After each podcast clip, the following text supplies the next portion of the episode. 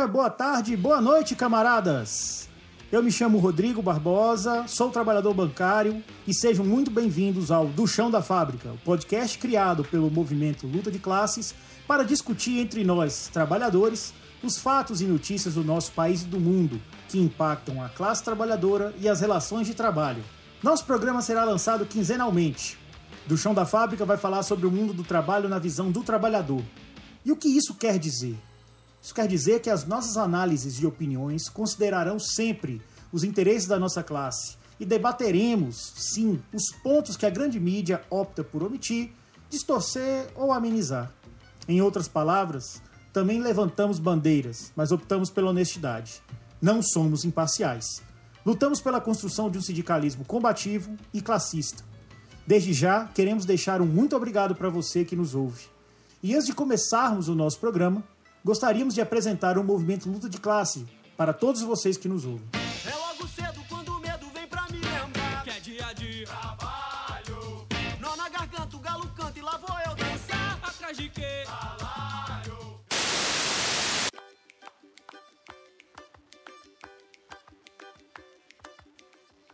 Olá pessoal, e aí Rodrigo? Bom, sou o Renato Amaral, professor e membro da Coordenação Nacional do Movimento Luta de Classes, o MLC. O MLC é uma corrente sindical que atua em diversas categorias em todo o país. Fundado em 2005, é composto por um grupo de trabalhadores que atua politicamente em seu local de trabalho, organizando os trabalhadores e as trabalhadoras por suas reivindicações, melhores condições de trabalho, salário, jornada de trabalho, entre outros direitos nem sempre respeitados pelos patrões. Vários companheiros do MLC estão em diretorias de sindicatos e lutam por benefício de sua categoria. O exemplo é o Sindicato dos Trabalhadores nas instituições federais de ensino, Sindifes, em Minas Gerais, os sindicatos metroviários de Minas também, os sindicatos petroleiros do Amazonas, sindicatos metroviários de São Paulo, sindicato dos enfermeiros de Pernambuco, sindicato da limpeza urbana da Paraíba, sindicato dos telefônicos do Rio de Janeiro, do Piauí e também da Paraíba, entre outras entidades e sindicatos que atuamos em, na direção em todo o país. Também fundamos sindicatos como os Servidores Federais do Rio de Janeiro, SINDCEP, a Associação dos Terceirizados da UFRJ e a Associação dos Empregados Públicos Estaduais da MGS, a ACPENS, também em Minas Gerais. Existem algumas correntes sindicais, correntes de pensamento político que atuam em nosso país. O que difere o MLC dos demais é o caráter radical, de puxar pela raiz mesmo, expondo as contradições do sistema capitalista e do regime de trabalho existente. Somos uma corrente sindical classista e marxista. O que nos pauta não é o governo X ou Y, mas sim a luta pela superação do sistema capitalista. Isso nos faz ter uma atuação mais consequente na luta. O MLC foi fundado em 2005, como já disse. Avaliávamos naquele período a necessidade de reformas estruturais para a melhoria da vida dos trabalhadores. Participamos de várias marchas pela redução da jornada de trabalho, e criticávamos a falta de combatividade das demais centrais sindicais do país ao acreditar que o Congresso burguês aprovaria a redução da jornada de trabalho sem uma greve geral, sem manifestações mais contundentes em Brasília. Ou seja, sem que a bandeira da redução da jornada de trabalho fosse inegociável pela nossa classe. Seja quem for o governo, nos colocamos contrários ao golpe de 2016 e lutamos hoje nas ruas, nas portas das fábricas, nos demais locais de trabalho contra o fascismo e o governo Bolsonaro, que hoje é o principal inimigo da classe trabalhadora brasileira. Não apenas o Bolsonaro, mas toda a composição do governo que tem como projeto o aprofundamento da superexploração do trabalho através da precarização, do fim das leis trabalhistas, entre outros ataques.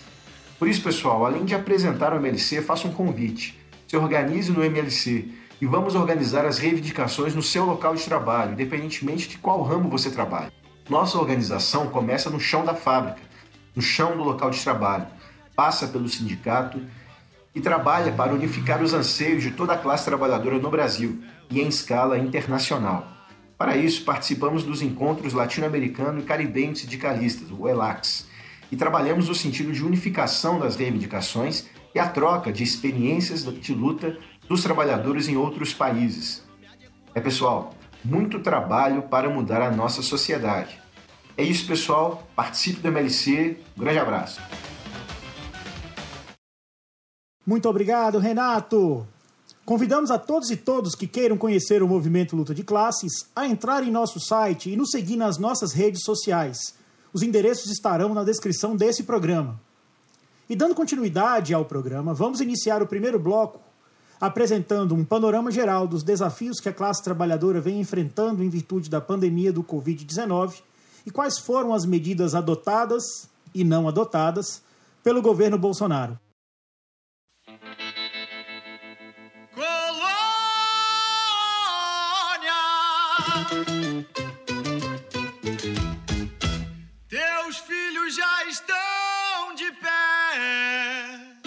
Fala peãozada, eu sou Pedro Vieira, petroviário, é, e vim trazer uma breve análise dos impactos da pandemia da Covid-19 para a classe trabalhadora em todo o mundo, mas falando especialmente aqui na nossa realidade no Brasil. Em 31 de dezembro do ano passado, as autoridades chinesas reportaram uma Organização Mundial da Saúde, a OMS, vários casos de pneumonia diagnosticadas na cidade de Wuhan. Uma semana depois, a China já havia identificado um novo tipo de coronavírus, que foi batizado posteriormente de SARS-CoV-2. Esse que é o vírus responsável pela doença, que é a Covid-19. Já em janeiro de 2020, a OMS declarou o surto do novo coronavírus como uma emergência pública de importância internacional. E essa declaração tinha como objetivo aprimorar a coordenação, cooperação e a solidariedade global para interromper a propagação do vírus. No entanto, a resposta dos estados não foi tão coordenada, cooperativa e solidária. Em um período de enfraquecimento do multilateralismo, a pandemia global vem sendo enfrentada localmente. Para controlar a propagação, a China promoveu o lockdown de Wuhan, pedindo que seus 11 milhões de habitantes deixassem a cidade. Um hospital com 1.600 leitos foi construído em 10 dias. Toneladas de insumos hospitalares e artigos de primeira necessidade foram enviados para a região para que nada faltasse à população. A Coreia é outro bom exemplo. Promoveu testagem em massa da sua população, garantindo maior controle sobre a propagação e minimizando os impactos econômicos através desse controle. O Vietnã realizou o fechamento das suas fronteiras, evitando que novos casos entrassem no país. Na Europa, Alemanha e França encararam a gravidade da pandemia com incentivo da quarentena, gigantescos investimentos públicos para a manutenção dos empregos e da renda dos trabalhadores. Bom, todos esses países agiram dessa forma para evitar os quadros tenebrosos vividos na Itália e na Espanha países onde a taxa de mortalidade são altíssimas. Esses dois países mostram como que 10 anos de medidas econômicas neoliberais servem para destruir a saúde pública de qualquer país. Bom, e no nosso caso, como fica a realidade no Brasil? Infelizmente, nada de bom veio desse governo. Bolsonaro faz parte da quadrilha de governantes que insistem até hoje em negar a gravidade do Covid-19 apontando aí, criando uma falsa ideia, um falso paradoxo entre saúde e economia. Sinceramente, eu não sei vocês, mas eu prefiro ter um parente ou um amigo meu desempregado do que morto. Atendendo a forte pressão empresarial, o governo do miliciano publicou no dia 1 de abril a medida provisória 936, um dispositivo legal que promove 1. Um, pagamento de benefício emergencial de preservação do emprego e da renda. 2 a redução proporcional de jornada de trabalho e de salários e 3. A possibilidade de suspensão temporária do contrato de trabalho. Os trabalhadores os trabalhadores que tiveram sua jornada de trabalho ou salários reduzidas ou suspensos podem ingressar no programa de manutenção do emprego e renda. No fundo, no fundo, o governo do miliciano não promove qualquer garantia real para a classe trabalhadora. Desde 1964, o 1 de abril não é tão cruel com os trabalhadores e os trabalhadores brasileiros. A queda na atividade econômica implicará, segundo as estimativas mais conservadoras, uma retração de 7,8% no PIB e uma taxa de desemprego de 17,8% da população. Se a gente for pegar em números absolutos, isso seriam 37 milhões de brasileiros desempregados. E eu acho que é importante a gente iniciar algumas reflexões. Em 2019, o Brasil arrecadou 1,57 trilhões de reais em impostos. Será que esse recurso não seria suficiente para a gente garantir o isolamento social sem que a gente precise arriscar as nossas vidas? Só para a gente ter uma ideia. El Salvador, um país mais pobre né, na América Central. Lá eles suspenderam o pagamento de conta de qualquer serviço público, como água, eletricidade, telefonia, internet. E além disso, suspenderam o pagamento de aluguéis, empréstimos e hipotecas. A medida mais avançada que o nosso estado conseguiu promover foi a edição de uma renda cidadã bastante mequetrefe, o valor aí de 600 reais. Temos que falar que, primeiro, a proposta original do governo era de ser 200 reais. Segundo, 600 reais é inferior ao salário mínimo estabelecido por lei. Terceiro, como a renda cidadã não é garantida para todo cidadão, uma parcela grande de brasileiros não conseguiram ter acesso ao pagamento. Voltando ao exemplo de El Salvador, Lá o governo garantiu a todo cidadão uma ajuda de 300 dólares. A gente for converter aí dá algo próximo de 1.800 reais. Mas aí algum defensor do indefensável, algum bolsonarista pode virar e dizer, né? Ah, mas a população de El Salvador é bem menor. Lá sim essas medidas são possíveis, sem que o Estado quebre. Pois é, bovino.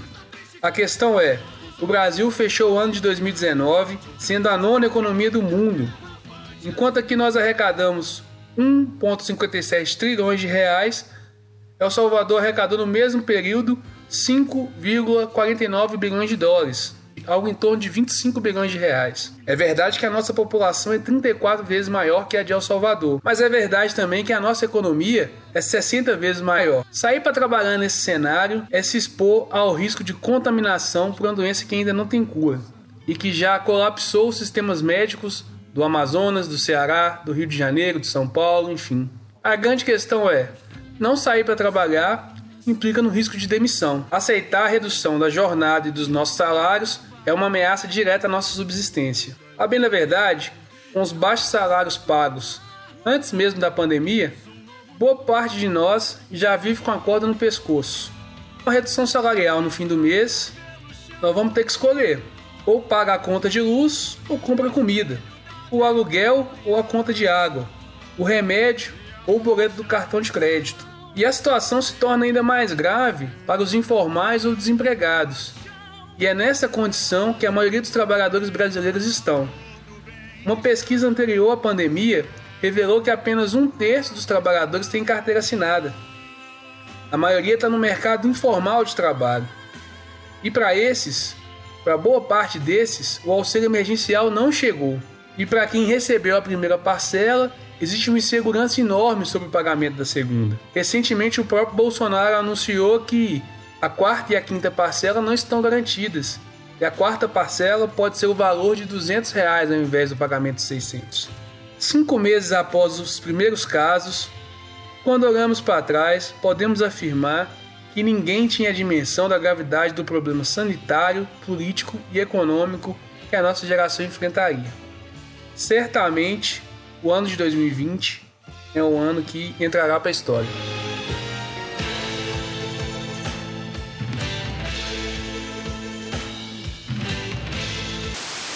Então, pessoal, dando continuidade ao nosso programa, nós vamos, vamos fazer um bate-papo agora com dois convidados sobre essa situação já introduzida pelo Pedro. Como o Pedro fala muito bem, nós chamamos ele para conversar mais um pouquinho com a gente. Mas vamos primeiro ouvir quem é a nossa a nossa convidada. Por favor, Helena, apresente-se. Olá, Rodrigo. Olá, quem estiver ouvindo. É, meu nome é Helena, eu sou da coordenação estadual do Movimento Luta de Classes em Minas Gerais. Sou servidora pública federal e vim participar desse bate-papo sindical com vocês hoje. E na minha esquerda, o Pedro. Fala aí, Pedro. Apresente-se novamente. Então, um salve aí para os ouvintes, para a peãozada que está nos escutando. Como é isso? Eu sou Pedro, metroviário. Beleza, então. Então, vamos ouvir um pouquinho da Helena. A Helena falou que é servidora pública federal. Helena, você me falou em off que você trabalha no Cefet, né? Como é que está Como é que tá a situação lá do Cefet hoje, dada essa conjuntura toda da pandemia? É, então o Cefet suspendeu as aulas presenciais, né?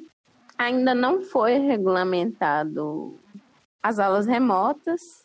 Então, por enquanto, as aulas estão suspensas para os alunos, né? Alguns setores estão funcionando, alguns projetos de extensão, inclusive, que foram criados extraordinariamente para atender a comunidade durante essa pandemia, estão funcionando também. Mas no mais, as atividades, né? As aulas estão suspensas. E aí os servidores estão fazendo trabalho remoto, né? Então, as bibliotecas estão atendendo remotamente, as secretarias, é desse jeito. Pedro, eu pegava muito metrô até alguns meses atrás, morava lá no Horto, aqui em Belo Horizonte. Eu mudei de casa justamente no início da pandemia, né? Como é que está a situação do metrô, tanto para o atendimento às pessoas, né, aos nossos trabalhadores e trabalhadoras, quanto o serviço que você realiza lá na linha mesmo?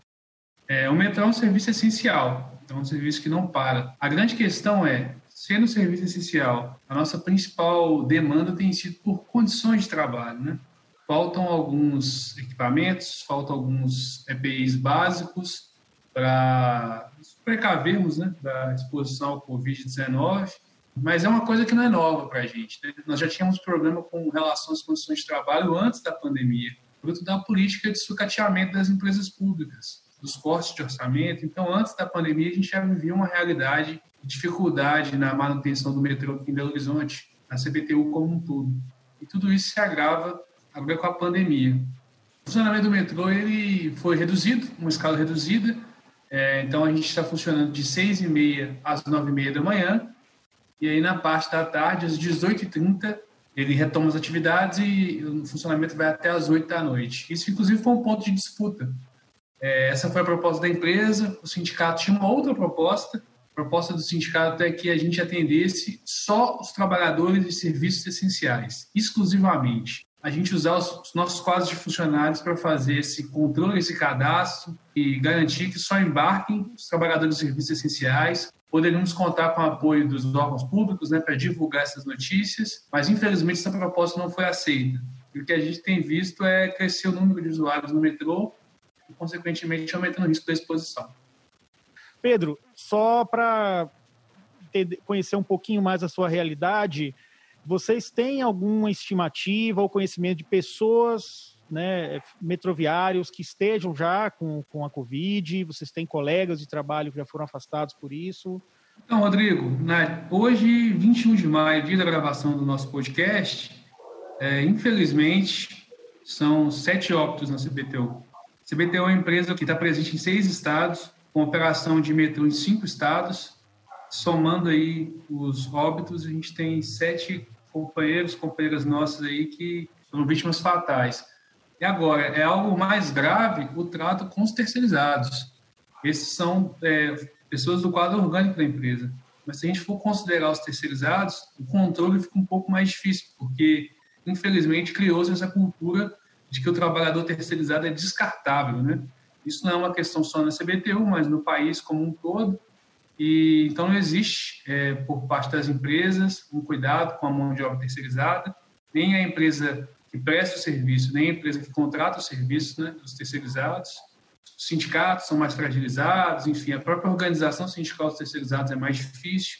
Então, é, nós não temos dados apurados, mas entre os terceirizados a situação é mais grave. É, é, é impressionante como é que como é que esse tipo de informação não aparece, né, na, na, na mídia convencional, né? É, é importante a gente falar sobre essas pessoas, sobre essa situação. Não, e assim, é interessante pensar também que nós, trabalhadores do metrô, entendemos a importância. Aqui em Belo Horizonte, por exemplo, é, são cinco hospitais que estão próximos da linha do metrô. Então, se a gente deixa de trabalhar, de fato, a gente causa um impacto muito negativo para a cidade enfrentar a pandemia. Mas agora, o governo federal, que na verdade é o principal responsável pela manutenção da CBTU como empresa pública federal, né? infelizmente ele não enxerga essa mesma importância, porque na, na, sua ação, na sua prática, na hora de pensar os orçamentos, na hora de pensar é, o transporte como direito, na hora de pensar a importância que tem o empregado público, nesse caso, né, o metroviário, isso não é levado em consideração. Só queria comentar que essa questão do transporte, muitas empresas estão indo na contramão do que deveria ser feito, né? Porque a gente vê que muita gente que ainda precisa sair de casa tem que enfrentar os ônibus lotados, acredito que a fiscalização não chega em todos os lugares também, acaba sendo um foco né, de, de transmissão da doença. Sim, sim, com certeza. É, eu, eu tenho que confessar que sou privilegiado, né? Trabalhando, eu trabalho no, no sistema bancário, trabalho num banco público. Me foi ofertada a possibilidade de fazer o home office, né? Trabalhar em casa. É bom, por um lado, porque me, me exclui da possibilidade desse risco maior. Helena, é, deixa eu perguntar um pouquinho sobre o Cefet. Tá, vocês já sabem se tem pessoas contaminadas? Está acontecendo trabalhos também dentro do prédio? Como que isso está sendo? Alguns serviços estão ocorrendo normalmente presencialmente. Por exemplo, houve uma demanda muito, muito grande melhorar mesmo a, a rede interna né, do Cefet, porque os servidores, boa parte deles estão fazendo trabalho remoto. Então, alguns dos servidores que trabalham nessa área da TI, né, eles estão fazendo esse trabalho presencial, estão prestando assistência mesmo. Os terceirizados também, isso que o Pedro falou, é uma verdade para o Cefet também, né? Quando a gente suspendeu o trabalho presencial para a maior parte dos setores, né, ainda houve terceirizados que precisavam, inclusive do grupo de risco, que precisavam ainda registrar o ponto presencialmente, né? Então a gente teve esse problema, sim. Mais uma vez, a gente vê que aos trabalhadores terceirizados né, há uma negativa de direito primeiro, né?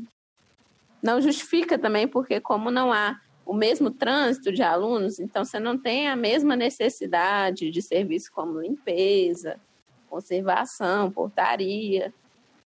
Helena, dando continuidade ao programa, vamos seguir um pouco mais. É, você é coordenadora do MLC. O que, que o MLC tem feito em favor dos trabalhadores nessa situação da Covid-19, da pandemia? Então, aqui na região, é, o MLC vem fazendo as campanhas nas suas bases, né?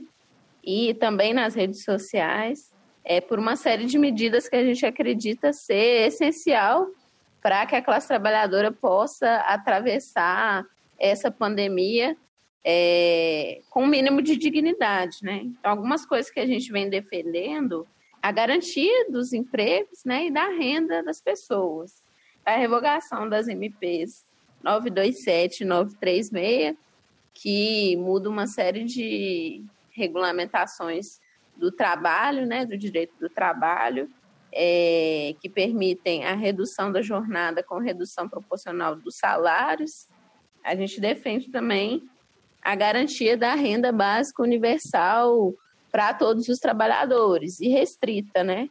Isso é uma medida essencial, porque não só porque os trabalhadores, né, muitos estão na informalidade, então muitas vezes não há uma, um contrato de, de emprego que garanta o pagamento do salário, mas a pessoa tem que sair em busca do seu, né? Então, para esses e para os outros trabalhadores é necessário uma renda básica universal, né? A gente tem um desemprego gigante também que assola os, os trabalhadores no nosso país. A gente defende também que essa renda básica ela tenha um patamar aceitável, né? Porque 600 reais está abaixo do salário mínimo, que também é muito pouco, né? Porque segundo o DIEESE, o salário mínimo em 2020 deveria ser de mais de 4.300 reais. Então, nós defendemos uma renda básica universal, tenha um valor digno. Nós também defendemos a revogação das emissões e que foram feitas né, durante esse período e a estabilidade dos trabalhadores até o fim da pandemia, né? Porque a gente sabe que se continuar dessa forma, a gente vai sair da pandemia com um saldo maior ainda de desempregados, e não é isso que a gente quer, né? Nosso país tem, é, tem dinheiro efetivamente para conseguir é, dar esse auxílio para a classe trabalhadora, então é o mínimo que deve fazer, né? Que o governo deve fazer. Então a gente vem propagandeando né, essa, essa, essa campanha aí pelo, pelo emprego e pela renda e fazendo denúncias também do, é, sobre a situação de trabalho insalubre que muitos trabalhadores vêm enfrentando, principalmente trabalhadores na área de saúde. A gente também busca denunciar locais em que haja eventual falta de EPI, né, para a segurança dos trabalhadores. Então, álcool em gel, máscara. Então, a gente vem fazendo também esse trabalho mais junto, mais perto das bases também, para além da nossa campanha virtual, é claro. Pedro, você também participa ativamente no MLC. Como é que você vê a recepção das pessoas por essa campanha? É, assim, é algo que tem tido bastante aceitação nas categorias que atuamos, sabe?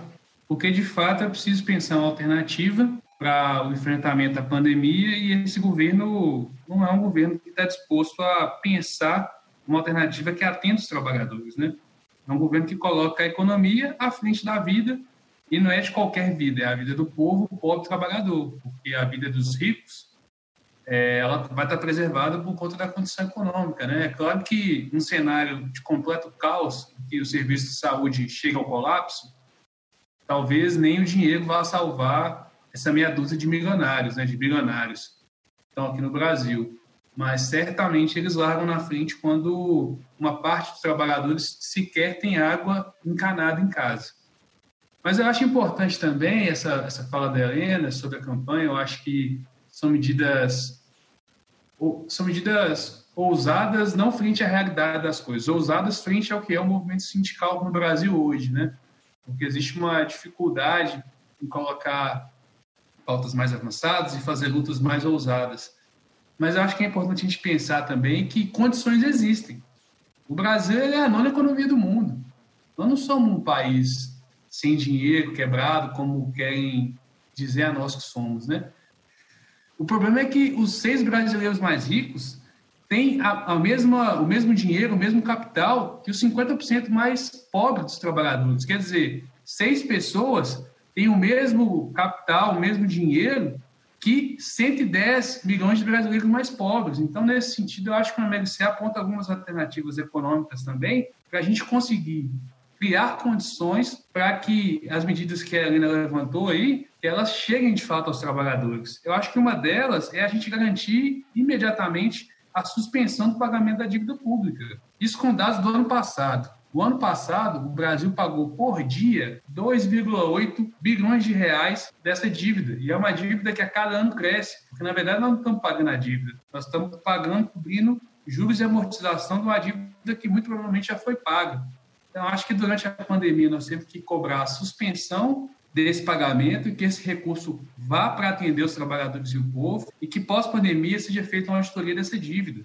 Outra coisa é a gente pensar sobre a taxação das grandes fortunas, porque nós não podemos estar num país em que ricos e pobres paguem é, imposto da forma como pagam, que os ricos paguem, se tem mais, que paguem mais. E essa tem que ser a lógica. A gente taxar as grandes fortunas para ter recursos para conseguir investir nos que mais necessitam, na população mais vulnerável. Acho que a gente precisa discutir, e essa é um ótimo momento para se discutir isso. A revogação da emenda constitucional 95, conhecida como PEC da morte, porque é essa emenda constitucional que ajuda a sangrar as empresas públicas, que ajuda a retirar o orçamento do SUS. E como estaria hoje os trabalhadores brasileiros sem o sistema único de saúde?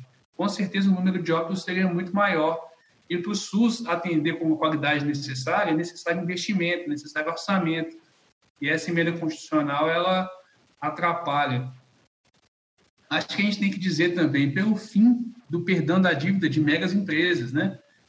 Enquanto o auxílio emergencial de 600 reais chega para uma parcela dos trabalhadores, algumas empresas recebem perdões aí bilionários. Então, nós precisamos executar as dívidas dessas empresas. E acho que é o momento da gente discutir também a reestatização das empresas de serviços essenciais. Dinheiro existe, condição existe, agora é necessário que haja uma pressão popular necessário que os trabalhadores é, tomem frente às manifestações, demonstrem indignação para que a gente force os governos a adotar medidas de real enfrentamento. Nós não devemos esperar que um governo fascista vá considerar a vida dos trabalhadores, a vida do povo pobre como uma prioridade. Eu acho que a gente precisa começar a pensar ferramentas de exercer uma pressão social maior em cima dos governos. É, houveram alguns exemplos de categorias, de movimentos que fizeram atos garantindo o distanciamento né, entre os manifestantes, o uso de máscaras. Acho que a gente tem que começar a pensar ações mais ou menos nesse sentido. Formas da gente é, sair às ruas, ocupar os espaços que tradicionalmente os trabalhadores ocuparam, demonstrar nossa satisfação e criar um instrumento de pressão em cima desses governos, porque porque a saída de fato é o isolamento social, até que se tenha uma vacina, até que se tenha um remédio efetivo, mas o isolamento social só é possível, infelizmente hoje, para uma parcela muito reduzida da população. Então, sem uma pressão social, sem uma cobrança, esse governo aí, esse governo do miliciano, do fascista Bolsonaro, não vai criar, não vai gerar condições para que todos os trabalhadores permaneçam nas suas casas. É importante frisar também que eu falei sobre o auxílio emergencial, mas mesmo o auxílio emergencial já aprovado, existe uma série de denúncias de pessoas que não estão conseguindo ter acesso, que ainda estão com seu cadastro em análise ou que já foram aprovados, mas não conseguem fazer o saque, né? Muita gente, no começo principalmente, né? Muita fila. Então, é preciso também é, fazer com que essas parcelas elas sejam pagas de, for pagas de forma efetiva. Então, pessoal, encaminhamos aqui para o encerramento do nosso debate. Eu já deixo o meu agradecimento para a Helena, para o Pedro, e queria deixar, em aberto, deixar aberto o microfone para que eles façam a última consideração. Então, gente, muito bom ter participado desse debate. Acho que foi bacana ouvir as considerações do Pedro também. É muito importante a gente estar tá sempre em diálogo, né? Nós que somos trabalhadores, é para a gente pensar as nossas saídas, né? Porque se depender dos nossos governantes, não tem saída para a classe trabalhadora. A saída é a fome, a saída é se expor em risco por causa da pandemia. É a gente se somar a essa campanha dos pontos que eu falei, né? E quem puder também ajudar na divulgação nas redes sociais, é, combater as fake news, né, que vem sendo propagadas ainda por esse governo, né? É, quem quiser conhecer mais o movimento luta de classes, a gente vai iniciar agora um ciclo de cursos, né, sobre, enfim, questões sindicais, sobre marxismo e várias questões do mundo do trabalho pode seguir a gente nas nossas páginas, Movimento Luta de Classe Minas Gerais. A gente tem uma página no Facebook, no Instagram também. Procurar a gente lá. Bacana, Helena. Muito obrigado. Pedro, quer, quer mandar um alô para o nosso, nosso público? Então, agradecer ao espaço dado aí, ao espaço cedido. É, acho muito importante a gente conseguir criar, construir ferramentas para divulgar a nossa luta, as nossas posições políticas eu acho que é um momento da gente ir para uma ofensiva. O governo que está aí já se mostrou bastante incapaz, um governo fraco, um governo que não consegue dar resposta para as condições dos problemas que vivem os trabalhadores. Eu acho que a pandemia escancara isso, deixa isso muito evidente. Mas a gente sabe também que não são problemas só da pandemia. Se o coronavírus, se o Covid, se a pandemia passar amanhã, não quer dizer que está tudo resolvido. Eu acho que os problemas que a gente vive estão ligados ao sistema econômico mesmo, a lógica do capitalismo que explora o trabalhador, a base desse sistema é essa. Então, acho que a nossa luta, ela hoje é uma luta pela vida, é uma luta contra um vírus que ainda assola uma parte muito grande dos trabalhadores, mas acho que a luta pela vida passa também pela transformação radical da sociedade. Muito obrigado a Helena, muito obrigado ao Pedro. E vamos dar continuidade ao nosso programa.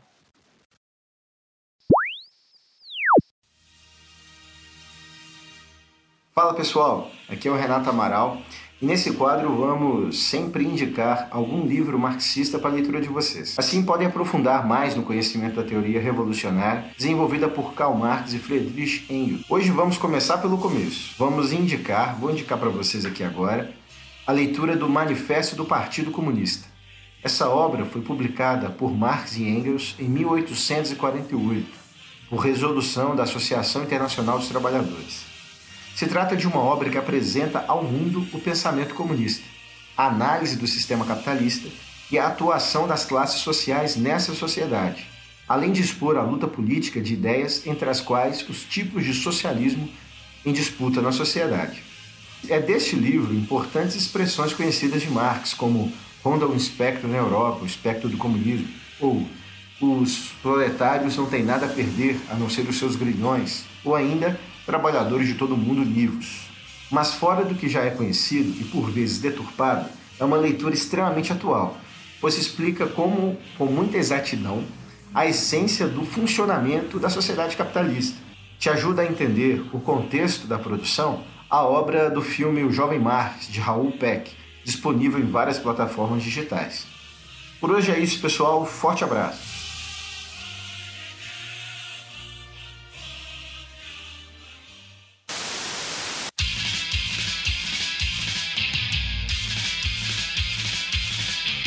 Caminhamos para o final de nosso programa, e como nem só de pão vive a mulher e o homem, queremos apresentar sugestões culturais. Já deixamos claro que esse espaço é também destinado para que você divulgue as suas obras, quer sejam músicas, poesias, crônicas. Entre em contato conosco, o nosso e-mail está na descrição do episódio e apresente o seu trabalho. Queremos muito que Do Chão da Fábrica seja um veículo de informação e formação. Em nosso programa de estreia, vocês ouviram músicas de Memória do Fogo, mais recente álbum da banda carioca El Efecto. Formado em 2002 na cidade do Rio de Janeiro, El Efecto tem o ecletismo como marca do seu som. As composições são mergulhos nas mais distintas tradições e gêneros musicais, misturando rock com instrumentos como cavaquinho, violão, viola caipira, trompete, clarinete, flautas e percussões, criando um som bastante original. As letras propõem interpretações críticas das atitudes individuais e coletivas, movimentando-se entre a angústia e a esperança, o pessimismo da razão e o otimismo da luta. São músicas com forte engajamento político. Para quem quiser mais informações sobre El Effecto, entre no site da banda. Ele se encontra na descrição do nosso programa. Todas as músicas da banda estão disponibilizadas na internet e podem ser baixadas de forma gratuita. Agradecemos enormemente a sua audiência e esperamos você nos próximos programas. E deixamos vocês com uma mensagem de Augusto Spies, um dos mártires do 1 de maio de 1886 em Chicago. Este mundo em que os poderosos pisam os trabalhadores e nos dizem que esta é a ordem correta das coisas, vai desabar e nascerá uma sociedade de liberdade, em que cada um cooperará voluntariamente por uma vida melhor.